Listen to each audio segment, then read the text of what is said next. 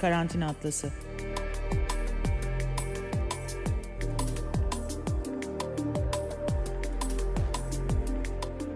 Dünyanın her yerinden, evlerden, sokaklardan bir pandemi günlüğü. Merhabalar. Karantina Atlası'nda bugün Saraybosna'ya gidiyoruz. Bosna Hersek'teyiz ve Bosna Hersek'te karşımızda gazeteci ve siyasi analist Hamdi Fırat Büyük var. Fırat merhaba. Merhaba. Nasılsın? Nasıl gidiyor? Ee, iyiyiz. Evde kalmaya devam ediyoruz. Her ne kadar biraz daha tedbirler yumuşatılmış olsa da e, yine de gerekmedikçe evden çıkmadan evden çalışmalarımıza devam ediyoruz. Sağlık sistemini anlayabilmek için e, çok kısacık devlet yapısını da anlamak lazım. Zira Tabii. hani o sağlık sistemini yürüten şey e, bizatihi devlet organizasyonu. Dolayısıyla e, bu politikaları anlamak için bize biraz oradaki devlet yapısını özellikle savaş sonrası oluşturulan sistemi Hı hı. e, biliyorum aslında çok uzun Hı hı. e, bir konu ama e, kısacık özetlemeni rica edebilir? Olur. Bizi dinleyenler izleyenler. Tabii yani bu, e, kısaca özetlemek gerekirse Bosna Hersek'te e, bir e, Cumhurbaşkanlığı konseyi var. Bu konseyin üç tane üyesi var. Sırp, Hırvat ve Boşnak. Bu devletin bir hükümeti var. E, Daha sonra federasyonların, e, devletin parlamentosu var ve e, bir üst kamerası var. E, Daha sonra federasyonun bir parlamentosu var. Federasyonun Evet. hükümeti var. Sırp Cumhuriyeti'nin parlamentosu ve hükümeti var.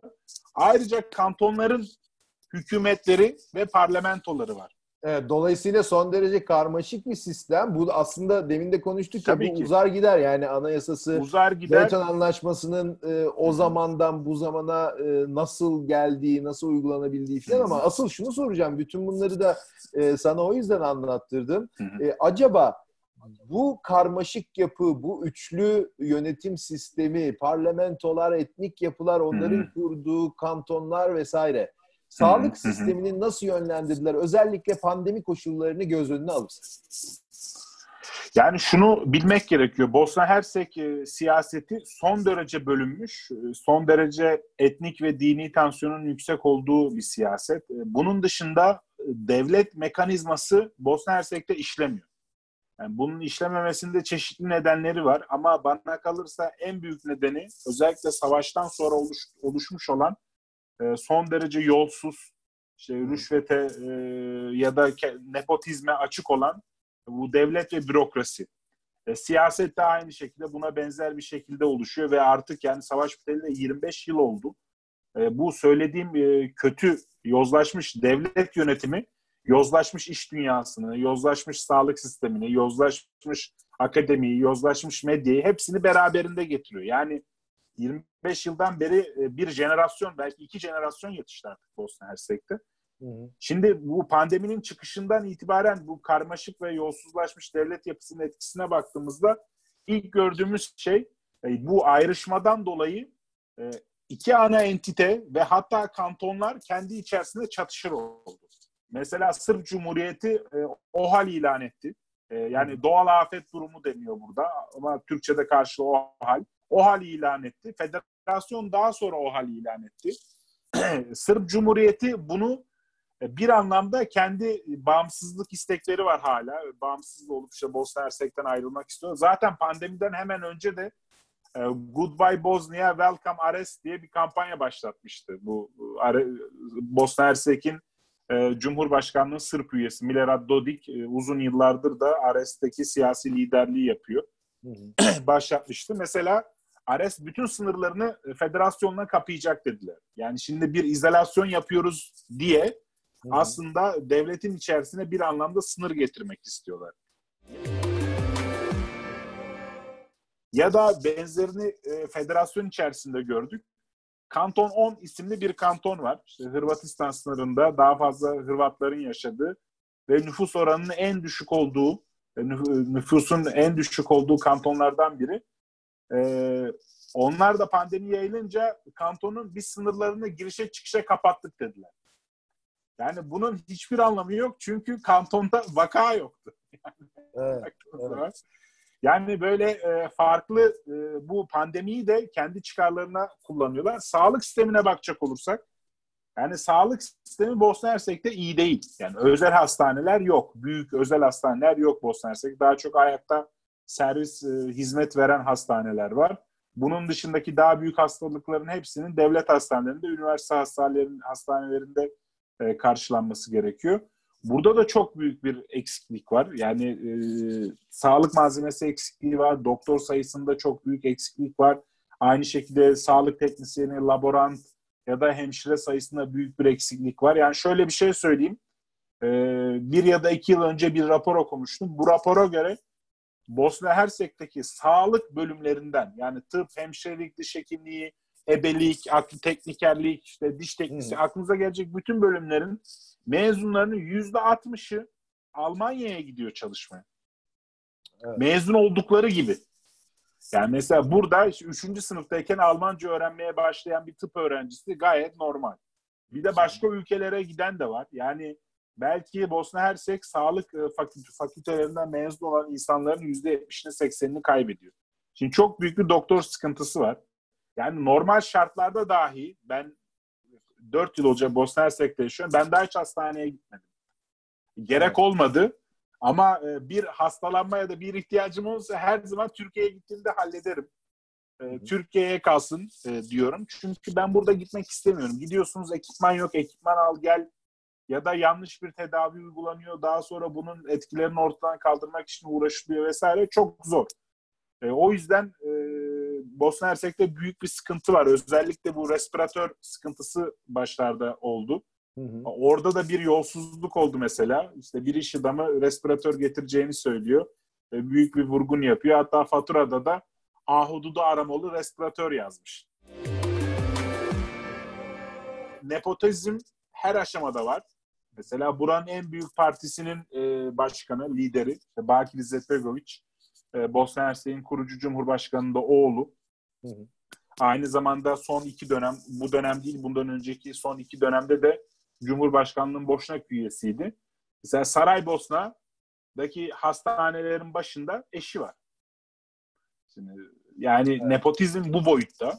Evet. Ee, şimdi bu tarz şeyler ben eşi e, işini iyi yapmıyor demiyorum ama e, baktığınız zaman buna benzer uygulamalar her yerde var ve nihayetinde işin ehli olmayan kişiler maalesef evet. e, önemli pozisyonlara gelmiş oluyor ve bu da böylesi kriz durumlarında e, çok büyük e, sonuçlar ortaya çıkarıyor. Fırat bir şey soracağım. E, nüfusa oranlar mısın? 2321 dedik e, teyitli vakayı.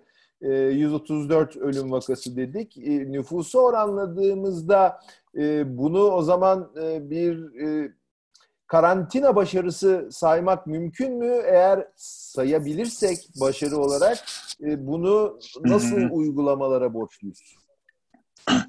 Yani dediğim gibi e, bütün olumsuzluklara rağmen bu devletin yine de zamanda tedbir alması ve halkın bu kararlara saygı göstermesiyle beraber e, buna bir başarı demek bence mümkün.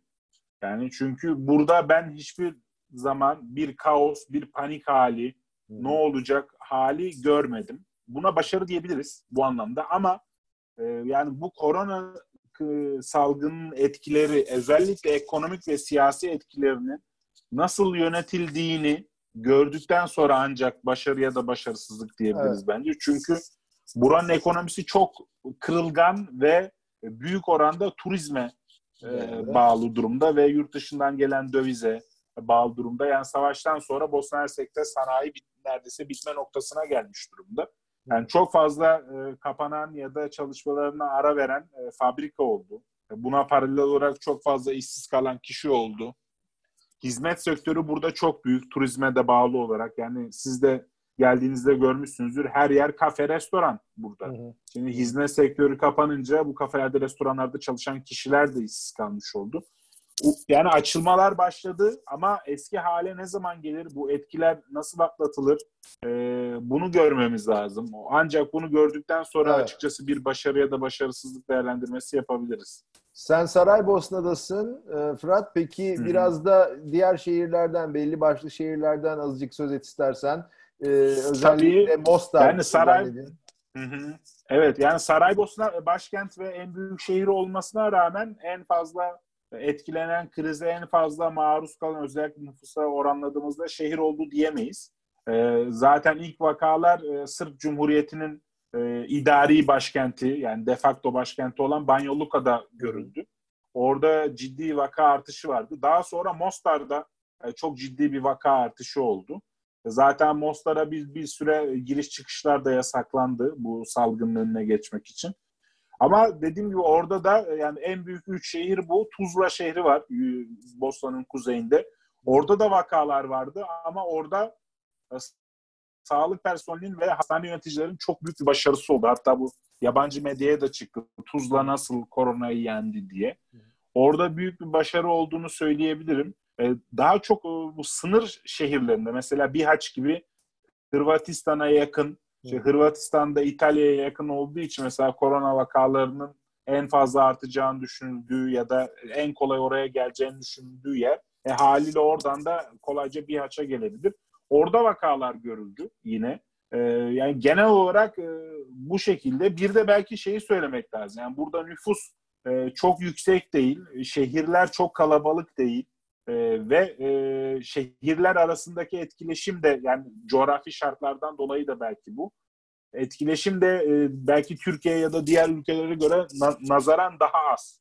Yani şehirler arası ulaşım kesildiği zaman zaten aslında herkes birbirinden bir anlamda kopmuş oluyor. Yani çünkü evet. çok büyük mega şehirler falan yok burada. Yok. Evet. E, o yüzden e, yani dediğim gibi bu salgını vaka sayısı anlamında değerlendirecek olursak e, başarılı bir sınav verdi şimdilik diyebiliriz ama bunu e, siyaseten, ekonomik anlamda ya da bir krizin yönetilmesi açısından değerlendirmek gerekirse e, bunun başarılı ya da başarısız olduğunu söylemek için daha zamana ihtiyacımız var açıkçası. Acaba e, ülkede tedarik zincirinde bir kırılma oldu mu? Sen mesela e, ya da işte ailenin herhangi bir üyesi markete gittiğinde e, şu rafta şu yok, tuz kalmamış, ekmek kalmamış, un kalmamış. E, öyle yani bir bu, bu, bu güzel bir soru. E, bence her ülkenin e, bu soruya farklı bir cevabı var. Şimdi e, marketlerde bir yağma, bir panik havası çok olmadı. Ama her ülkede olduğu gibi belirli ürünlere yönelme durumu söz konusu oldu. Yani herkes evine işte fazladan bazı şeyler almak istedi ve bu da ülkelerin sanırım tüketim alışkanlıklarıyla ve gelenek görenekleriyle alakalı. Mesela Avrupa'da herkes tuvalet kağıdı almaya, stoklamaya başladı. Süt, makarna stokluyorlardı mesela Avrupa'da. Bosna'da makarna sıkıntısı hiç görmedim. Raflar her zaman doluydu ama sıkıntısı görülen şey un. Çünkü burada pita börek yapıyorlar sürekli yani. Ben ben de un aldım mesela. Bir büyük paket un aldım. Sonra o bitmeye yaklaştığında uzun bir süre 2-3 market dolaşıp un aradım mesela. Ama vardı un. Açıklama da yaptılar. Gelecek dediler. Geldi. Bunun dışında limon çok uzun bir süre marketlerde bulunamadı ya da fiyatlar çok yüksekti. Ee, bunun dışında e, zencefil mesela fiyatlar çok yükseldi marketlerde az. Ee, daha komiği bence bu haber de oldu. Ben kendim de bunun haberini yazdım. Hı hı. Sarımsak. Yani ülkede hı. sarımsak ortadan kayboldu. Yani böyle bir durum söz konusu. Sonra fiyatlar inanılmaz yükseldi. Normalde mesela kilosu 5-6 Bosna markı yani KM olarak söyleniyor. Yani 2-3 evet. euro arasında kilosu. Yani ben 20 k ya 10 euroya kilosunun çıktığı yerlerde gördüm mesela. O baya baya yükselmiş. Evet, baya yüksel çünkü yok. İnsanlar ciddi talep ediyor. Böyle marketlerde sarımsak rafları boş falan. Yani Hı-hı. ne yoktu dersiniz markette? Limon yoktu, sarımsak yoktu, dezenfektan ürünleri yoktu, un yoktu. Bazı temizlik ürünlerinde azalma vardı. Yani özellikle ilk bir iki hafta böyle raflar yarı doluydu. Ama sonrasında toparlandı. Bir, bir sıkıntı kalmadı. Yani evet. Şu anda marketlerde her istediğinizi bulabiliyorsunuz. Ama bu saydığım ürünlerde ciddi bir sıkıntı oldu açıkçası. Bütün Balkanlar için söylersek e, tedbirler gevşiyor. Tam anlamıyla bir normalleşme daha olmadı. Ama hmm. önümüzdeki bir iki hafta içerisinde e, olacağı söyleniyor. E, yani buradaki normalleşme turizm sezonu açısından da çok önemli. Çünkü turizm evet. sezonu başladı, geçiyor bir de. Ee, o yüzden en kısa zamanda bir normalleşme, ekonominin ve siyasetin normale dönmesi için gerekli. Ekonominin üzerindeki bu olumsuz etkilerin bir an önce ortadan kalması için de gerekli. Evet. Dediğim gibi bunu bekleyip göreceğiz. Ee, Fırat çok teşekkür ediyoruz. Ben Ee, teşekkür ederim. Bosna Hersek özelinde ama bütün Balkanlara yaygın olarak e, bakan e, güzel bir sohbet oldu. E, zira hani buradan baktığımızda Balkanları evet görüyoruz, evet Balkanlardan haberimiz oluyor ama detaylara bu kadar vakıf olamıyoruz. O yüzden e, son derece önemli bir e, söyleşiydi. Çok teşekkürler. Kendinize çok iyi bakın orada ve e, Aynı hani- şekilde. e, umuyorum hep birlikte bu süreci sağlıklı bir şekilde atlatacağız. Umarım umarım faydalı olmuştur. Siz de kendinize çok iyi bakın. Görüşmek üzere. İyi Görüşürüz. yayınlar. Sağ olun.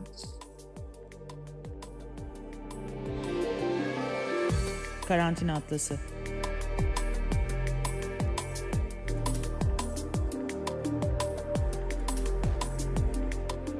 Dünyanın her yerinden, evlerden, sokaklardan bir pandemi günlüğü.